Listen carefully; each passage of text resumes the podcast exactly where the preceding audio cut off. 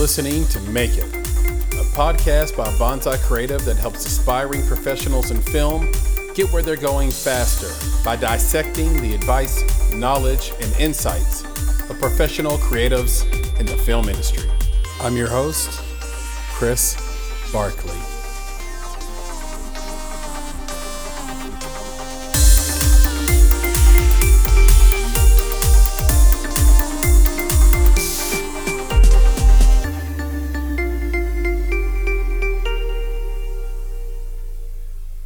Hello, everyone.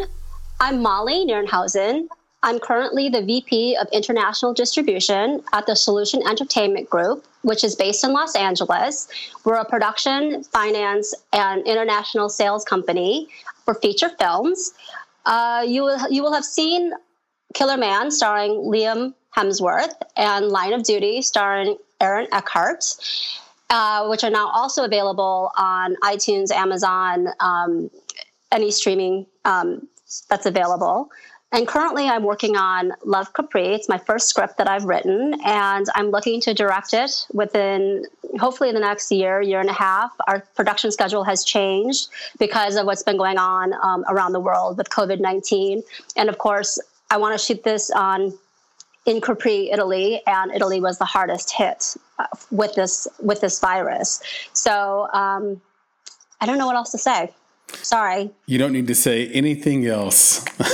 Molly, Molly Nierenhausen, welcome to the Make It podcast.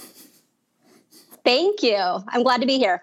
Yeah, we're so glad to have you. And um, our relationship goes back a little bit. Um, back, uh, um, it seems like uh, longer than it really has been, actually. Um, but it's been le- it's been less than a year. Right, right. But, but I did get to actually um, meet with you a couple of times when you come out to Los Angeles. Yeah, and and we just we we have such a good time and uh, are able to share so much of our lives with each other as as we sort of meet that I think uh, it, it feels longer than even that. So um, I know we've talked about this before, but here you are finally, and uh, I'm super excited to be having this conversation with you.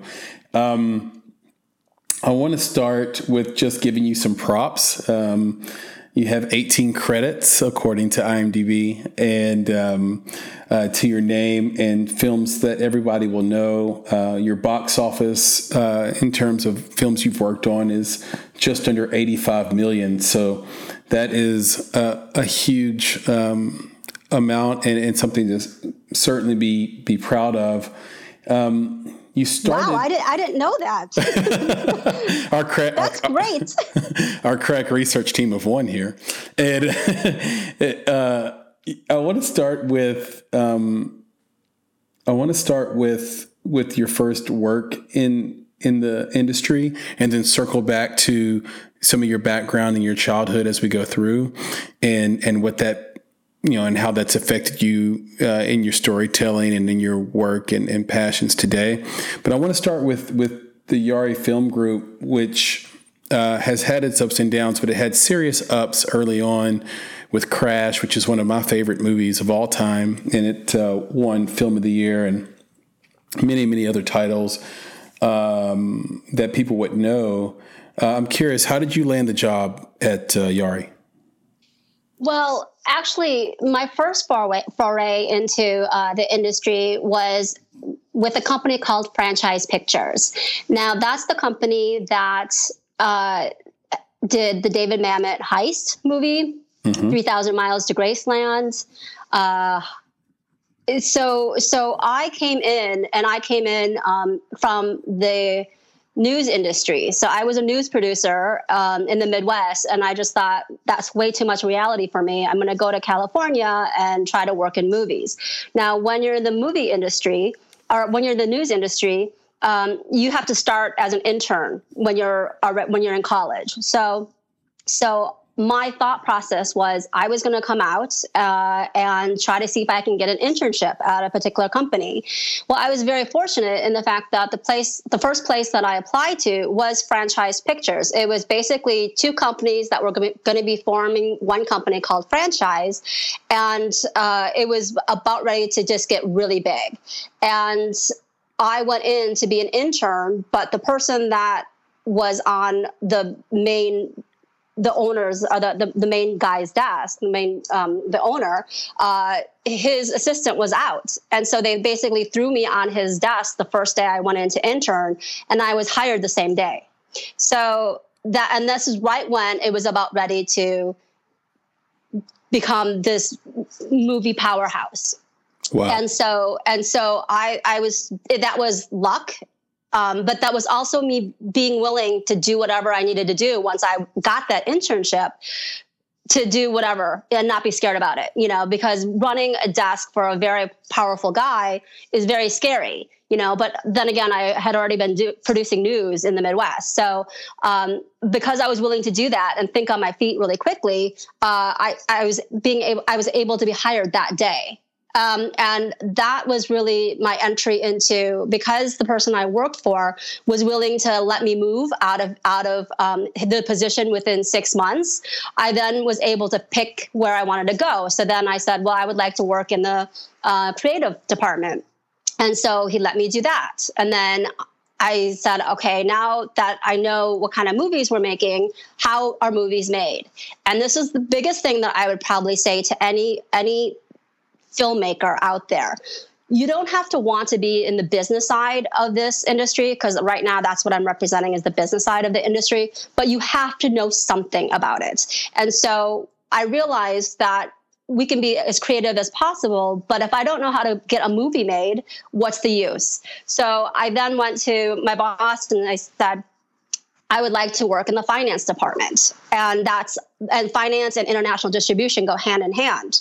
Um, that's how we're able to finance movies. At least that was the traditional financing back then. Mm-hmm. And so he said, great. And so I ended up working in the finance department for a year, um, financing big, big multi million dollar movies. And then I went to him again a year later and I said, um, now that I know how we're financing the movies, I now want to be on set so I can actually see how these movies are made. And so he sent me to Canada for a year. So I was able to work on 3,000 Miles to Graceland. Uh, I worked on Driven in Toronto. And then um, I also then uh, worked on The Heist with David Mamet, who's brilliant. Yes. So, so I was fortunate that I was in that type of company that had that much growth that fast, and that I had a boss that allowed me to move around and and and to actually be curious and want to know what's going on in these three in these different departments has really helped um, helped a lot. Um, and so then from there, then then um, Yari Film Group um, came on came on the scene, and then I um, I knew the head of international, who's uh, the woman I'm still working with now, um, the head of international, and so I I got a job with her, and uh, I went over to Yari. Um, and then we were doing international and film financing, and then you know then I left and then I came back um, where I was the production and finance person because I can straddle those two sides. I can straddle production and I can straddle, straddle finance. Uh, we have uh, so uh, interesting in in the, uh, of a path you took. Uh, we have this in common. You know, I went to college um, for journalism. I'm a I'm a journalism major, and I switched over from being a music major because I woke up and had an epiphany one day that said all my heroes didn't even go to college so why am i majoring in music and um, Um, but it's quite a jump, and I made that jump myself. But I'm curious, what was it that happened back in the Midwest when you were a news producer that said, okay, I want to be in storytelling, I want to be in film instead of being in news? Well, back then, and also even now, you know, it's always the disaster that gets the news. I mean, sometimes you'll do a feel good story, but anytime I was talking to anybody, it had to do with, you know, who was shot, who was killed, um, what scandal is happening, you know, um, and and that's not where I wanted to concentrate my energy. Um, and I was actually on a desk on a weekend one day, one time, and um, there was a bad accident and you know the, the questions you have because you have limited reporters and you have limited um, limited crew, you know, the questions I then had to ask was were um, is there anybody dead? Is there is it is it is it is there a child involved? Um, how many cars? You know, and it was just so automatic at that time that I just the next day I just said I can't do it um, because I wasn't thinking in terms of of human life. I was now, now thinking in terms of, of just getting the story, which is you know not something that I create. It's just something that exists that that happens in this world. And now it's up to me to be an observer and cover it. And it's usually people that are just not at their best at that time. So i just didn't want to do that. And i wanted to bring more joy into the world. And more more i wanted to i wanted to deal in entertainment and not entertainment as news or news as entertainment got it had, had you had a, sort of a past where you had storytelling in your heart or you had maybe seen movies in your mind and wanted to explore that? Or was it just you woke up one day and said, I don't want to do this. What can I do? Mm, well, so we didn't, I didn't go out to movies that much growing up. But I do have to admit that I love Dirty Dancing. it's my it's my secret it's my secret movie that I just love. And Patrick Swayze, you know, be Still My Heart. And um, I felt good. And that was the one of the movies that I went to in the theater probably, probably five, six times. Um, right, right. You know, and of course I was getting a lot, you know, I just, I, I didn't have a lot of money, but I was still going. And I just love the feeling. And to this day, I, I am definitely a movie theater goer. Um, I am excited every time I sit my butt in that seat and I'm excited for the movie that's coming on. Um, and I haven't lost it all, all this time um, because good stories transport you. Um, they can explain or they can help you express what you're feeling if you don't know how to express it yourself. Or you can see, even if it's a story and it's not true, you can see somebody that maybe is going through the same thing that you're going through. And so I just found that every movie that I was watching, or I just, I just enjoyed them so much. Yeah, it, it, there's something about it. I, I, believe my sister went to the theater and watched Dirty Dancing at least five times herself. I think it was just if you grew up in that era, that movie caught you, and there just wasn't anything like it. Um, I think I saw Purple Rain in the theater nine times, which would be which would be my my 1980s uh, guilty pleasure as well.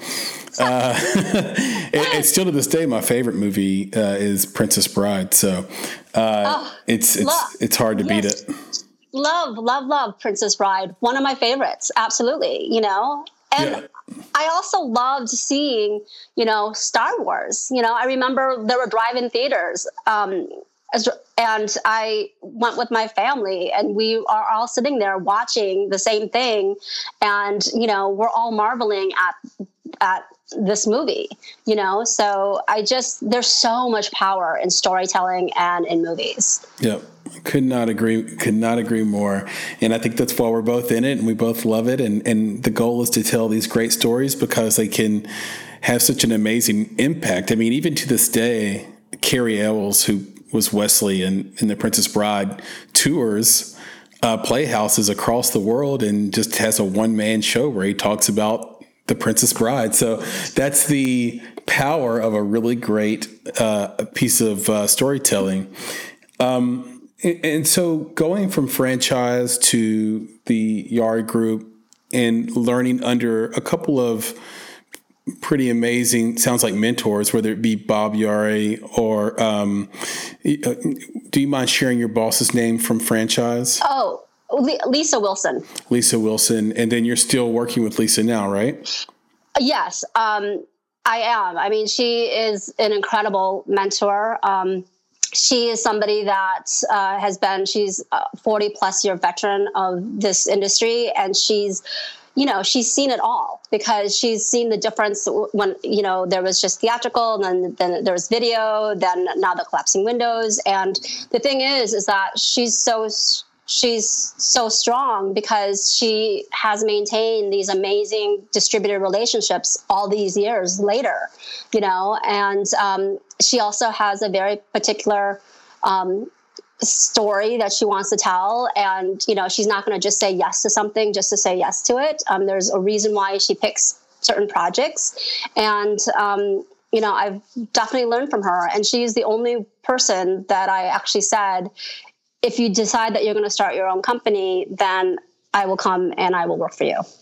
Yeah, I, I think that's fantastic. And we're going to talk a little bit more about some of the effects and, and um, upsides of working with someone like Lisa here in, in, in, a moment. But I'm curious with the two, those two sort of first stints in the, the industry, um, how did those experiences, you talked about being on set uh, with David Mamet and uh, being uh, on set with three three thousand miles to Graceland.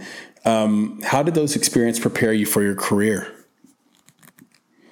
Well, I was the assistant to um, Don Carmody, who is who is a um, powerhouse producer up in Canada because we were shooting them in Canada, and um, I just was able to just learn basically see how a set is run, you know. Um, and what, what was nice is we had uh, money to do it. You know, sometimes a lot of a lot a lot of people start with very small budgets, and um, you know they don't see what a full grip department is or what a full um, art art department is. You know, um, and so I worked with you know one of the top producers in Canada, and so I also learned from him. You know, um, what to what to agree to, what not to agree to, um, and just the functioning of what a, an actual set is and what people do on a set is important to know. Yeah, you know? that you talked about understanding, learning what to agree to and not to agree to, uh, and I'm curious, what beliefs did you have about the film industry that were disproven once you began working closely on sets and, and for franchise and Yari? Um, like, were there any established beliefs you had that were completely completely turned on their ear once you actually started putting no no there were the ground?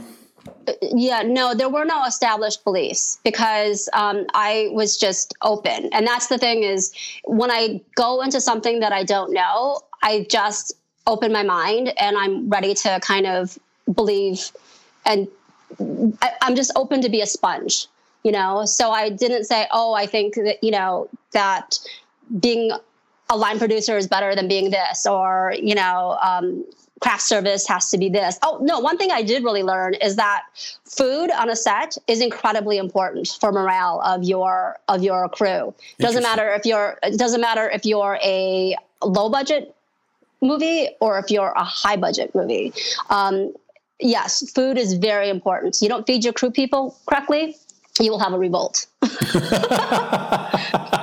I think that's I think that's true. And, and the other thing I'll say about that too, uh, because you know Bonsai's focus is independent film, and we've been on a lot of independent sets. And I will say, uh, you know, when you're on a shoestring budget. Um, I think everybody's okay with crafty that you, the crafty that you have, as long as they were told up front what it's going to be. You know, if, if, you surprise them with crappy food or lack of food, then suddenly, like you said, you have a revolt. But if you come together, bring the whole crew and cast together and say, look, we're making this movie for this amount of money. This is what we're going to have to do. Is that cool with everybody? And now everybody's unified by the idea that they're pulling something off, right? Right. And pizza should not be the go to because because it's the, the independent um, um, place that we're talking about, people should not go to pizza right away. I'll tell you, I did. Um, I learned a lot. I produced a movie um, for a very, you know, under a hundred thousand, very very low budget movie. Um, but we had two to three Italian cooks cooking our our meals, and our meals were fantastic. No pizza amongst amongst it. It was, you know, it was it, it was really we, we brought them in, but one of the other producers was Italian, um, and so we were in Los Angeles and we had fantastic food. Yeah, and it, yeah. Uh, sorry, sorry, and that, and part of what I experienced on the bigger movies actually informed our decision to do that. Right. It's it's a brilliant move. Um, on the uh, set of Adult Interference, we had uh, actually Ted Welch's mother, who's a great cook, making and sister, I believe, making all the food for the cast. So instead of getting a bunch of ordered stuff, like you said, they were getting homemade meals you know, two times a day. And it was amazing. People loved mealtime. People loved the chance to eat. And she was making such uh, great dishes, and they were rich dishes too. So you could eat once and feel good about being full the whole day. It actually made it more special uh, for everyone. And um, our LA shoots, I don't think, had that. And so I think people loved shooting in Nashville because they were going to get those home homemade meals. Um, it's it and it saved money on top of that, Molly. So it was it was it, great. It saves it saves money. I mean, we have to you have to think we were getting homemade pasta and and veg- veggies and you know um, so many homemade dishes.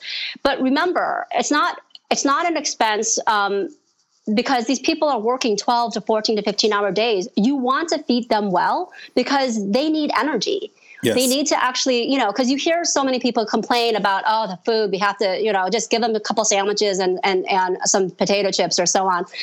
That's not really the way you should do it. You have to think about them as uh, these are people that actually have to maintain their stamina for 12 to 15 hours. Exactly. Um, and you want to make sure that they have the best fuel to do it with.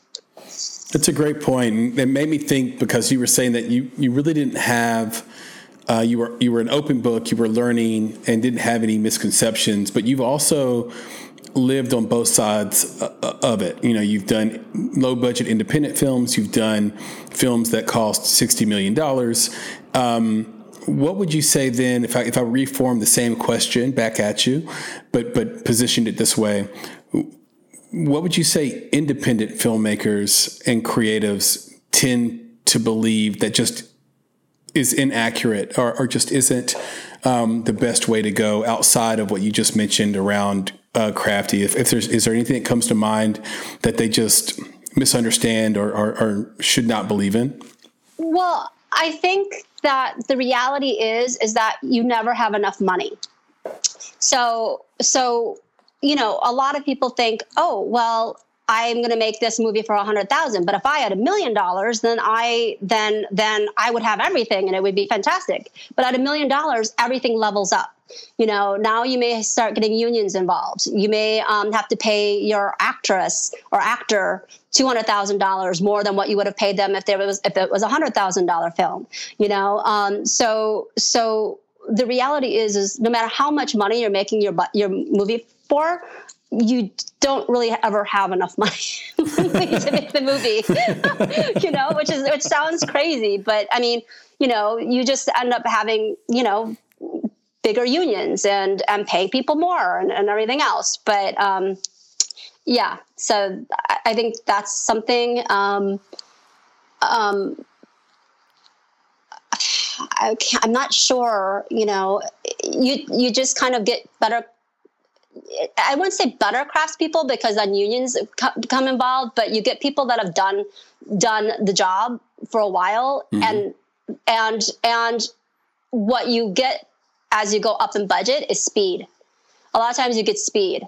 Um, I just actually did. Now that I think about it, I just actually did like a, a one day shoot where we ended up having um, some really experienced guys in the grip and electric department, and the speed in which they could build a tent, um, build the lights, build the thing was so incredibly different than if it was, you know, um, interns or um, people that just started in the business because they they know how to they have their teams and they know how to build and they know how to break things down.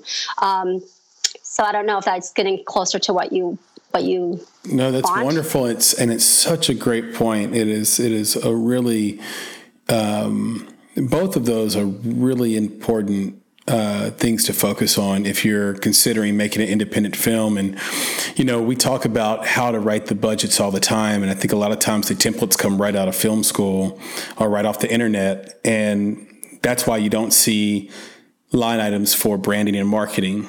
And you don't see line items that are sufficient enough for contingency. And uh, a lot of independent films, uh, you know, maybe it's a money thing. Uh, most likely it is, but you also don't see line items for uh, bonding the film, which which will, you know, if, if you want to get an investor, that's a that's a in the film. That's a really good way to do it because you want to make sure that if the film doesn't get made for whatever reason, uh, because you do have, let's say, a lack of experience there, then your investors are taken care of through that bond, and and so um, it's just good due diligence and, and definitely a couple of great things to bring up. Um, you have uh, you mentioned your your mentor in this, Lisa Wilson, and and how she's brought you along from the beginning. Um, I'm curious, you know, what are the two best pieces of advice you've received in your career so far, and uh, who did they come from? Well, one was from Lisa, and I actually had mentioned it, which is you know that relationships matter. She's able to see it not from just um, a finance um, production company's um, point of view but she's also able to see it from the distributor's point of view. And that matters because some some international um, companies don't aren't like that it's just all about you know selling the film getting the money in paying off the loan if you do a traditional a, a traditional financing um, route. Um, where you know she's had distributors that have been with her for for years and years and years. Um, and i learned that because she can make a call and she can do something that nobody else can and and move a distributor on something or um, ask for a favor or we'll do a favor for them. Um, so that then goes into everything that you do um, especially when you're starting out is that relationships matter um, and and i know that you that it seems like a cliche conversation but the person that you treated like crap on your first film, it may be the head of a studio in five years, and they're going to remember. So don't do it. Be, right. you know, so so so you know, try to. You're not going to always get along with everybody at all, all times, but um, but if you are actually um, a respectful, if you're respectful to them, you know, hopefully they'll be respectful back to you. Sometimes they aren't, but at least you took the high ground um, because you, those relationships you don't know. I mean, I ended up doing in the same low budget movie that um, that I I did um, not recently. It was a while ago, but we almost had no money for post. We had no money for post. It, it was it was the thing that you should never do, but we kind of just didn't have the money. And the way we were able to get the movie posted and out is because we then had had um, producers that had relationships with amazing post people that could actually get our movie finished. Um, so that's just one example of what happens if you just maintain good relationships along the way. Um, so the other thing and I, it's not one particular mentor i think that actually gave this gave this to me but i think that um, you have to really know why you're doing a pro as a in, the independent world i'm not talking in a business sense you know because that's those, those are larger you know um, lisa and Myles um, kind of figure out what what pictures that they want to make and so on um, um or produce um, but if you're an indie producer, indie director, indie, indie writer, um, um, maybe I'm talking more to the producers. Um, you have to know why you're making the movie. No, even to the director. Why are you writing that? Why are you writing that script? What mm-hmm. are you trying to say? Um, what message are you trying trying to t- trying to send out there? And it could be just joy of entertainment, and that's fine too. But that's going to fuel fuel you along the way when you're tired and you don't know how you're going to get another dollar to go and finish post. Um, you have to understand why you're making the television show or or movie that you're making. Um, and sometimes and be able to articulate it at least to yourself, you know. Yes. And at the end and, and at the end of the day, so this is kind of a combo, is that there are so many people that touch your movie. So so once once you have the script and the director, you know it is it is a collaborative effort. It is not all a one person effort. Um, you know you need a lot of people around not a lot but however however big your your um, your set is you need people around you um, that are going to have your visions um, try to implement that. But so many people are also touching it. Um, so you may not get the shot that you thought that you wanted or the sound may be screwed up or something. So at the end of the day don't have an expectation that it's going to that that it's going to be a blockbuster theatrical release forever. It's kind of make, do the best, make the best movie that you can, and don't ex, don't expect um, box office success. You know, because you just don't know what what. I guess I, am not saying this right. You just don't know what kind of movie you're going to end up with at the right. end. Yes. Yeah. Does that, that make sense? So it's yeah. not, you know, it's that idea of the the movie you write is different than the movie you shoot. The movie you shoot is different than the movie you edit. Yes. Perfect. See, you said that so much better than I did. There you go. Maybe you were my mentor. Maybe you're the one that I heard it from. it's it's all good, Molly. That's no, it's great advice, and it's and it's a, a really important thing to remember. Um, we, have been talking about mentors a little bit, and I think somebody might listen to this and say, "Okay, so." You know, are we supposed to just accept the fact that that Molly sort of fell uh, face first sort of into this wonderful mentor. And and so and that happens a lot. Um, but i'm curious if you had to give someone advice what's the best way to find a mentor? Is there anything that that from your experience you can share? Or do you have any ideas about this? Well i think um, i mean i did kind of fall into it um, but i think that you need to look at um, who you admire.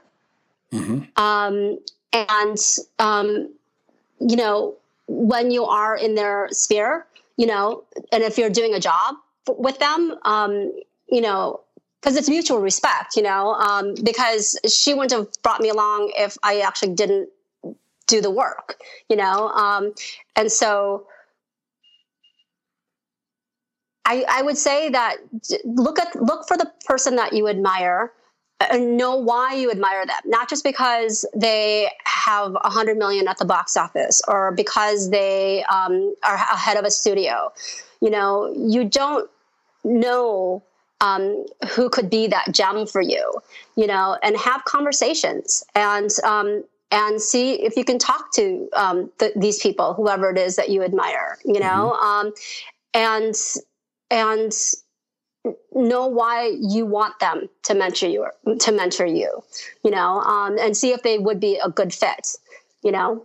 Yes. Um, but i don't know i don't know exactly you know don't you know you can't go to mentorsareus.com you know? And and if you do say like a Sher- like a, um, a sheryl sandberg you know she's she probably gets a thousand mentoring mentoring emails a day you know so you don't have to you don't have to look at the head of anything for them to be a mentor you know? And you're going to change mentors over the years. There you know you're going to learn i mean don carmody was like i was able to learn from him you know? Um, um, the heads of the companies i work for were, were, were interesting and, and, and um, i learned from them. Learn from who's around you um, but they don't have to be the head. It could be the head of, of, of one department that you think that, oh, I really want to be in that department. Or, you know, uh, and, and be, and by the way, also be willing to do the work, you know? Um, yes. I, I don't know if that's helpful, but that's, because I didn't have to do, I didn't have to go so far on a search, but, you know, but but I know I can tell you right now the fact that I want to actually um, d- direct um, the movie that I wrote, I now I'm going to be searching for directing mentors. You there know, you um, yeah. so so you know um, to see if I can go maybe shadow them or something. Um, and it's it's it's asking. It's also asking. Yes. Yeah, for for sure. Uh, you, you, talked about finding people you admire. I'm curious, who do you who do you admire uh, creatively? And uh, what do they do from a technical or skill standpoint that makes their work stand apart? Well, I'm going to say the same. I'm going to say the same people that a lot of people say. You know, I, I love Quentin Tarantino. I think he's just an out of a bo- out of the box original in mm-hmm. the way he he um, he writes his scripts. Um, he doesn't shy away from anything. Um, I I haven't experienced um, being on set with him, but I hear his sets are amazing. Um, the way he runs them is is is amazing and respectful and fun. Um, and so I think that he's he's just really interesting.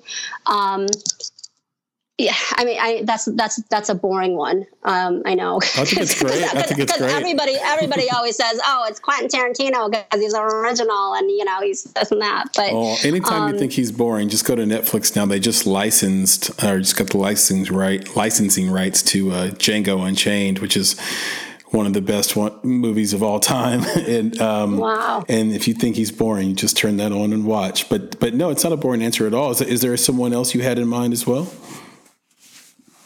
Well, I mean, there there are. Oh, now you're going to ask me to like like bring out bring out names. You can edit this, right? Yes, of course. I'm like, I think I need editing. Um, a lot of editing. Um, uh, the woman that did Zero Dark Thirty. She's yeah, the woman yeah, yeah. that that literally. Um, what's her name? Uh, um, it's Sophia. It's Sofia Coppola, Kath- right? Or Catherine Catherine no, no, no. Bigelow. Kathryn Bigelow. Yeah, I'm sorry. Um, what was I thinking? Yeah, no, Sophia Kath, Ka- yeah, Catherine, Kathryn Bigelow. Kathryn Bigelow, because she makes these um, very male centric um, uh, the uh, stories, even though she she had a female in, in, in Zero Dark Thirty, but um, she runs with the big boys, and I love that. I love I love that you know um, that she's ma- making war movies and she's telling she's telling it from a different point of view because the way a woman is going to say do some um, tell the story is different than a way a man's going to tell a story. Um, but you know I love it when I see um, women you know pace to pace with what you know technically oh men are better at t- telling this genre than women are and right. she's you know so I love I love her. Uh, there's so there's so many others. That's, but now I'm like, uh. those, those, those two are a great place to to start. So, and by the way, I, I don't think we've had too many Quentin mentions, frankly, out of 50 plus interviews, and I don't think we've ever had a Kathryn Bigelow mention. And I would say half of the people we've interviewed have been women. So, uh, those are two two great choices. Um, I, I don't know what exposure that you currently have to newcomers or interns or people who are in a creative role or financial role, uh, business role um, for the first time. But I, but I am curious. I want to ask you the question: What are the biggest creative and business mistakes you see newcomers making? Well, I made this mistake. Um, but and I wasn't a newcomer, so that tells you. I mean, it was pure hubris on my part. Um, but um, not having the script ready, trying to do trying to do a project with a subpar script. You're never gonna get. You very rarely are you ever gonna get a good movie with a bad script. Right. You know, sometimes you can, um, but but your script has to be ready and and just because the opportunity is there for you to go make the movie sometimes you actually have to say, mm, maybe I shouldn't make the movie until the script is better, you know, or or no, and and then again that goes back to then why are you making the movie if you are don't if the script's not good and you know it's not great but you're gonna go make it anyway because someone's gonna, gonna give you money, you know. Right. Um, so I think that's the big that's a big mistake. I, a, a big mistake too, and I think I had said it previously is just because you're creative you have to understand that this is actual a business. You make hundreds of millions and billions of dollars in this industry. And yes most of it goes from the studios it's from the studios but but you need to understand um, the business of this. And the biggest biggest mistake that people make is they do not secure chain of title. They have this idea that they're going to have this conversation with this friend from, um, you know, that's that's a roommate of somebody's, and they they start going over story ideas, and um, you know everything's fine, and oh yeah, no, I don't want any part of it. Just go and have fun. But then money gets involved, and mm-hmm. the movie's actually going to be made. Now those people that you were dealing with um, who didn't want anything to do with your project now are saying, oh, wait a second, I should have a story by credit. I should have um, this or that. And if you and now I know that there's money involved. So if you don't have it, you're gonna have to pay me. So the biggest thing is secure chain of title, whether it's also from newspaper articles or if it's people's lives or so on, because nobody will finance a movie if the chain of title is not secure, is not complete, which means you need to hire an attorney. And I know that attorneys are hard um, because they're expensive um, to hire, but there are certain documents that should have an attorney look at them. Yeah, I if you are not an attorney, uh, absolutely, and it's one of the first principles that uh, this this goes way back. I don't think I've even had this commentary in a few years, but but um, it's the amateur that that believes. Um, or the neophyte that believes that contracts are and lawyers are these terrible things and terrible people. It's quite the opposite. Um, contracts, it's literally what keeps someone from coming to your door with a mallet to hit you over the head and take what's yours. Like it's it's literally what what allows um, payment and transfer of payment to happen smoothly uh, from person to person. It's it's literally like what allows you to create something and call it your own, and and then sort of build a career and and pay your bills with it. So contracts are your friends. Lawyers uh, can be your friends. Of course, I know it's it's it's terrible when you're on the other side of that sometimes but you always have the opportunity to get your own lawyer so that you're fighting lawyer with lawyer but but in general the creation of contracts and agreements keeps our world spinning in a peaceful way um, yeah uh, I, I absolutely agree. That's that's when I say knowing the business side of this. You don't have to know necessarily financing or any of that because people will come in and they'll do that for you or help you. Um, but that's what I mean by saying know, know the business side because there are certain things you're gonna have to have, and if you don't have it, then you're just not gonna you're just not gonna get the deal. One hundred percent. Um, if someone wanted to be the VP of international distribution in in their future and work on the finance side, what would you say are the top three resources or tools they need to invest in to to do that work. Uh, are there any books, applications, online programs, seminars, webinars, any resource you can think of that someone should invest in on their path to learning the business side of film? Well, or operating you know, within it.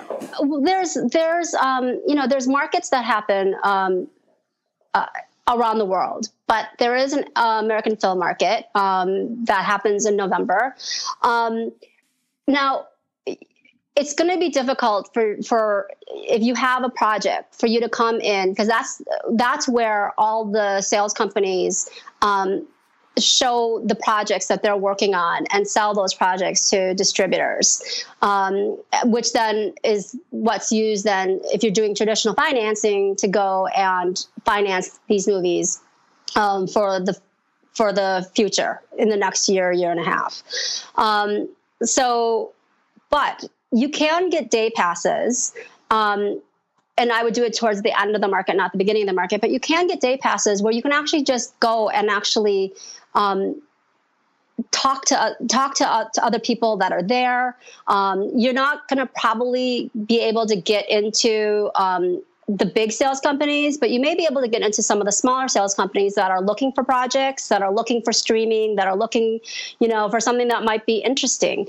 Um, you know that's i know a lot of people do that um, we we are a company that that won't take those type of meetings because um, we don't take unsolicited pro- projects, mm-hmm. um, and we're and and we're so busy you know, with our own projects at that time because we're selling our own projects. But that is an actual marketplace where you're actually seeing movies being marketed to distributors internationally.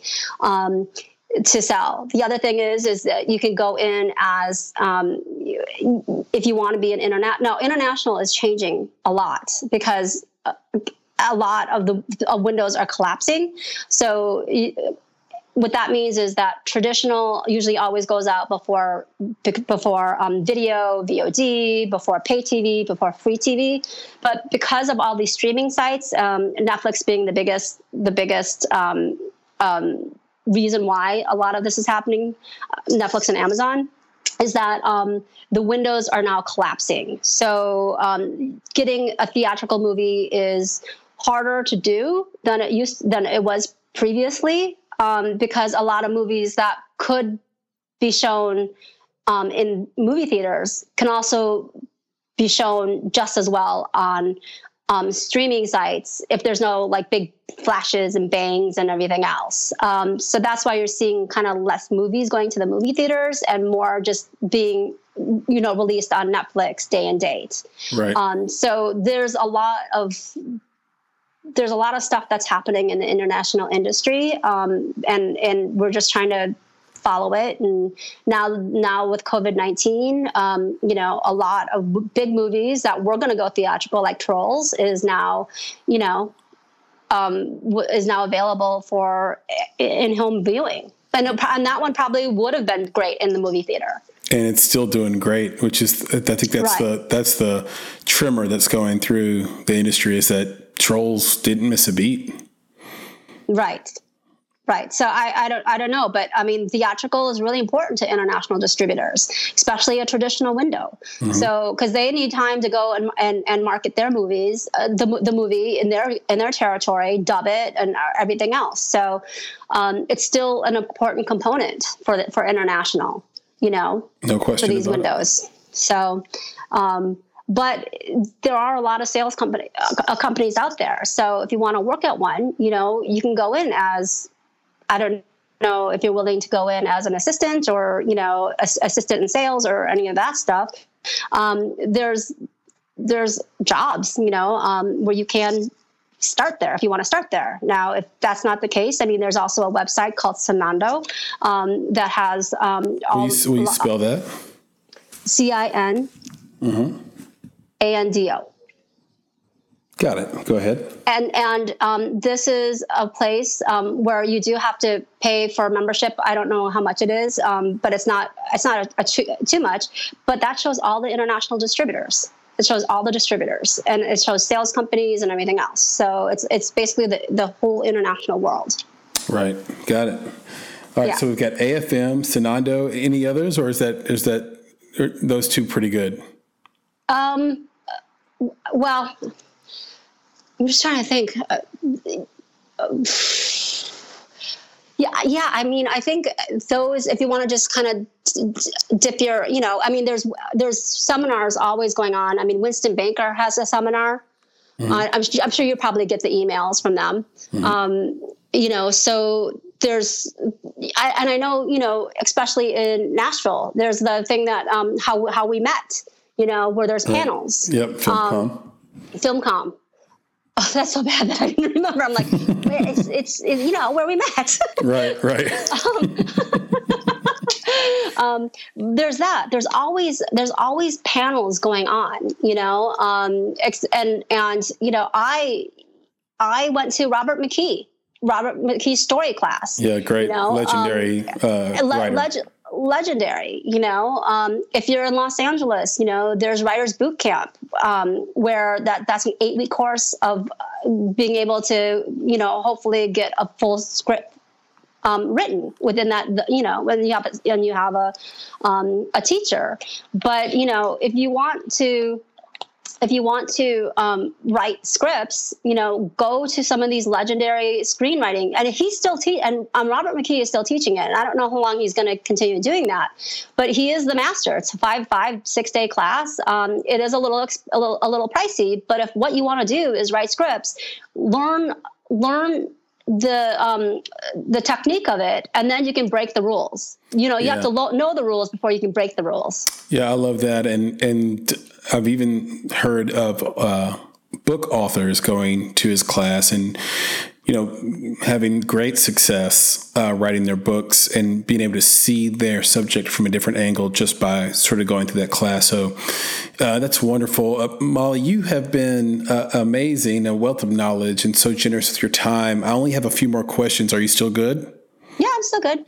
Awesome. I, I wanted to go back to um, sort of the elephant in the room, but I but I wanted to to come around to it here at the end uh, of our conversation, or toward the end of our conversation, a little bit about your upbringing. You you are from Wisconsin, um, and you grew up. Uh, and just to be you know clear, so people understand, uh, you grew up um, in Wisconsin, adopted, white parents. Um, you yourself have an Asian background. Um, and so to say you had a unique upbringing is kind of an understatement. It's it's actually very um, um, close to my own heart because I'm a product of adoption as well. My father was adopted from Germany, and uh, I, I, just wouldn't be here w- without it. And um, I also am, am a minority as well, and and sort of have that background and and have a you know a white father and and understanding the whole picture of what that means. So I'm curious. Um, a, a couple of things. One how did that upbringing affect uh, your approach to what you believe is a good story and, and, the stories you want to put out in the world? Going back to your why question you had earlier in the conversation, and then as a second part of, of that question, um, you're telling this story in a book you're writing now and in and in your film, Love Capri. Why tell this story now? And you can answer that in any order you want. Um, okay. Um, so I grew up um, in in Wisconsin, um, and it's not at the time I grew up. It wasn't very diverse um, to the point where um, I was adopted, and then my parents adopted another another little girl from Korea, um, so that I would have a sister. Um, I mean, of course, they wanted another child, but it was also so I was able to have a sister that actually looked like me, but they actually did um, a newspaper article on how unique our family was. Mm. You know, hmm. two Korean two two Korean girls um, with you know with white parents and parents that also had three um, biological children that were um, older than us. And so I grew up with very much Midwest values, um, the, the the foods and everything else. Um, you know, my my comfort food is pot roast and mashed potatoes. You know, or meatloaf mm-hmm. and mashed potatoes. It's mm-hmm. not kimchi. It's not um, bulgogi or anything like that. But I wasn't that, and it, it's through no fault of my parents, but I wasn't very exposed to my culture. Um, so, other than looking in a mirror and seeing that I actually was Asian, um, I I would I wouldn't have thought that, and my my family d- didn't think that, and my friends didn't think that. So it never really came up. But I did lose I did lose part of my culture because I just didn't learn about it. So that then made me a little bit uncomfortable around other Asian people when I went to college or and and you know when I was up in Vancouver um, shooting um, 3000, Vancouver is full of Asian people. And it was really disconcerting for me, um, which is strange when I look at I look like them, right? So, mm-hmm. so so anyway, so I never knew how affected I was by the fact that I was Asian and that I actually I was raised in a cult in a in a in a, in a family um, that culturally didn't actually reflect reflect the way I look. Not you know, but I I adore my my parents who have now both since passed away.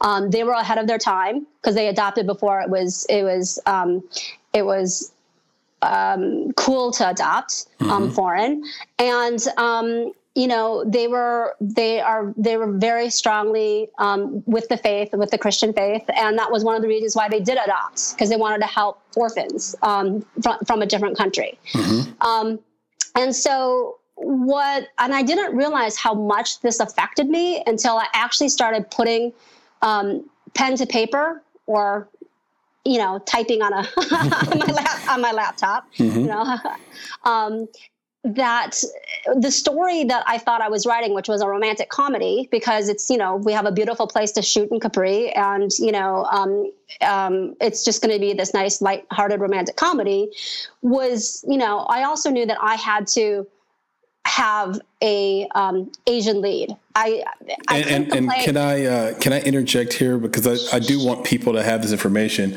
So because you mentioned it twice. So the place Molly is talking about it's called Villa Castiglione. It's in yeah. Capri, and it was built in 27 AD by Emperor Tiberius. And you just need to go online and uh, Google Capri or Google Villa, V I L L A uh, C A S T I G L I O N E, and you will be treated to just an amazing uh, feast of, of photos and history. And it's, it's really, it, it is not overselling this. This is a beautiful place. So anyway, go ahead. You were saying there needs to be an Asian lead in Love Capri. Right. So I, I just thought there needs to be an Asian lead. Um, but you know, I'm making my Asian lead because I think that we should see more Asians. Now, this year is the first time that I've seen Asians everywhere, and now on Netflix, there's this movie called called um, Love Wedding Repeat, which has Olivia Munn in it in in Rome you know, um, with a with a with a British um, um, uh, love interest, which is kind of exactly what I have in my in, in my script, which is uh, she, he's he's actually Italian, um, but does business in in um, the UK, which I'm now thinking about changing around and just making him purely Italian. Um, anyway, but but so it was important that I had an Asian lead because I wanted to reflect me, you know. Um, but but for my story, I needed to make sure that she was actually only half Asian because she I, have got I, I kind of I kind of reflected certain parts of me where she um, was adopted because her mother passed away when she was a baby, um, but the Korean father left her, and um, and no, and didn't have any more any more to do with her other than the fact that she gets this letter in the mail and she finds out that her father actually left her something in the will. Um, and so she kind of runs off to Capri um, to to kind of figure out what's going on because she never she always rejected her korean side because it was kind of her father rejected her so she's going to reject her heritage the, the, part that she gets from him. So i just i can't believe how timely it is because of all the movies that we are seeing where, where we do have asian leads. And I also want it to be about her exploring, you know, and opening up her her um, her actual heritage and embracing embracing all of her because a lot of times when we're adopted you know we think that we're okay i mean and you and this is not this is not every adopted person but it is for me we think that we're okay and we're not affected at all but i'm mm-hmm. finding that that when I'm doing when I'm storytelling or when I'm writing something, that's a theme that comes up for me all the time. You know, um, the the I I had to have um, my Jewish boyfriend teach me how to how to use chopsticks. I had to. I, I have. I now have Korean friends who are telling me, you know, oh well, you know, you, we should eat it this way. I never had Korean barbecue until I came out to Los Angeles. You know, it's all this stuff exploring my heritage, right, um, and being open about it. And so this is the story that I'm telling amidst a beautiful a beautiful place and a love story um, where you know as she's finding herself, because she's now be able to embrace all of her, um, all of herself, she's now able then to be open to actually fall in love with somebody else because you know you it's it, you, you can't find love if you don't actually know who you are if you don't love yourself first you know? Um, i mean that's that's my opinion. Somebody will have a different opinion. And i also think that love is a choice you know? Um, so i'm i'm exploring those themes in this I, I call it a romantic comedy. It's probably a romantic dramedy. Um, in this story, because I just don't want it to be just a romantic comedy pratfall thing. It's really about exploring, you know, who you are, you know, your heritage, um, how important that is, um, and you know, and then you know, it's also then sharing it with, with, with somebody that kind of that gets you, you know, um, and so that's and I wrote this while the while the villa is available, but um, I like to think that I actually wrote it before this whole wave of Asian Asian mm. movies that are coming out. But okay, but it is but it is actually it is actually timely now. I was like, oh, I thought I was going to be on the cusp of it, and now I'm kind of trying to like scramble to catch up. we, we, gotta find we gotta find a different group. yeah, seriously. So like Asians are yeah. hot now. We need to move over to, to something else. To, to, to something else, yeah. Yeah, we got um, we got to figure but, it out and just tell the same story through through that lens. I I, I am yeah. curious, and by the way, thank you so much for just opening up and, and letting the audience know a little bit more about you. Um, I, I am curious. Has has your upbringing, the discovery of your culture later in life, has it created any advantages for you in your career or obstacles or both? If so, if so, what are they? Um, no, it hasn't created any obstacles um, because I just think a hard worker is a hard worker. Um, mm-hmm. But it, but what it has done is it's it, it has allowed me to really dive deep into oh well this did affect me. The fact that I didn't, I wasn't, I didn't really know a lot about Korea. You know, I didn't know a lot. And my parents did the best. I mean, they flew, this is before kimchi was readily available for, for everybody. Um, but, you know, they did fly in kimchi from Hawaii for, for, um, for us, you know. Um, and it's interesting, it, it, it's interesting to see um, how I embrace my culture, um, my ethnicity, not my culture, my, my ethnicity, because there's a difference. There's ethnicity, and then there's culturally how we're raised. Mm-hmm. Um, and I am grateful for both sides of it you know um, and it's nice to be able to now really embrace oh yes i am also i'm, I'm definitely korean as well you know I, I do have something in common with with other Korean people, you know. Um, mm-hmm. But I can also, you know, I go back home and to Wisconsin, and I'm also the girl from Wisconsin. So if you ask me to to describe myself, I'm a Midwest. I'm a Midwest gal. There you, you know. Um, yep.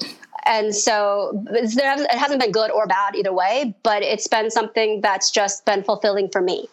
Yeah, and I personally. can I can say firsthand that there's no one like you. Uh, you you're you're very unique, and I think that can only happen when you have an upbringing as um, eclectic as as yours was, and and and how just um, original and and and uh, once you know sort of singularly focused your life has been on on being a creative of some type. So I think we're all the better for it. Um, Molly, this has been a, blast. I knew it was going to be.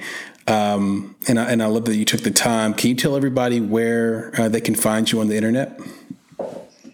Well, um, I will be honest with you. I'm not um, super social media person savvy. I, I mean, that's an understatement. But I do have a Facebook page. Um, and um, I also am on Instagram. Um, there's probably 10 pictures there. but if you want, but if you want to see me in Italy, there you go. what is the, what is your Instagram uh, name or handle? And I'm, uh, and I'm, assuming on Facebook we just search for your name. Yeah, Molly Nierenhausen. Yep, Molly Nierenhausen. My Instagram is the fact that I okay, so it's M A L E E N E R E N. That's not go. even that's not even original, is it? I'm just like, oh, okay, I'll just do half my name. but guys, believe me, I am creative. I just am not creative with um with with, with handles or names or anything. No, it's totally fine, and and, and, can, and, they can look at some of the films you've worked on uh, at IMDb, where they can look you up there, yeah. and then at the solution.net. Is that correct? Yes. Or, or the solutionentertainment.net. My, my apologies. Entertainment. Yep. Yeah. Solutionentertainment.net. Uh, do you have any parting words, advice for uh, this audience? Um, I think that I think that I would like to say that you can do anything that you want to do. Um, think outside the box. I I am at the place where sometimes I don't think outside the box enough, um, and so this is a great time for indie filmmakers because um, we're going to get to the place where uh, many many streaming sites need or, and are desperate for product um, because we've now had this um, lull of production. Um, and um, i think that you can have any dream that you want and i look at it this way which is uh, how does an orphan on the streets of korea end up in hollywood california making movies so I think that powerful. you can have any. I think that you can have anything that you want. You're gonna have to work for it, um, but that's great because it's all the better for when you actually get that thing that you want. Whether it's directing a movie, directing uh, directing something, writing something, you know, producing something. Um, it, it's it's it takes a lot of work, but you know, if that's your dream, you can absolutely have it. Molly, that's so powerful. Uh, thank you so much for that. And uh, right now we're in full sequester mode, uh, but we're all coming out of it uh, shortly. And uh, I don't even have to say it, but you know that we're going to go uh, have lunch or dinner or both together, maybe breakfast at the alcove again when I'm in LA again, um, for sure. Perfect, perfect. Thank you so much, and I hope um, I hope what I gave you was interesting, and you know, um, you could actually make something out of it with, with, with, with, with, my with my starts and um e, uh, er, uh, and I talk fast, so I'm just like okay. Uh, that's a that's a classic Molly humility, and uh, no, this was powerful. It was great, and um, uh, I can't wait to talk to you again in person. All right. I can't wait to see you. All right. Talk soon. Okay. Talk soon. Be good. Bye. Bye. Bye. You've been listening to the Make It podcast. To find more information about this week's topics, including links to relevant blog posts, projects, and indie creatives, please visit our website at www.bonsai.film. If you haven't already, you can join our podcast community on Apple Podcasts or the podcast app of your choice by searching for Make It Bonsai Creative, and the show will pop right up. You can follow us on Instagram and Twitter at underscore Bonsai Creative and Facebook by searching for Bonsai Creative. And of course, if you're looking to take a big step towards your filmmaking success, go to www.bonsai.film and click on Book Us to schedule a free discovery meeting and needs assessment. You have everything to gain. Until next time, be better, be creative, be engaged, and thank you for listening.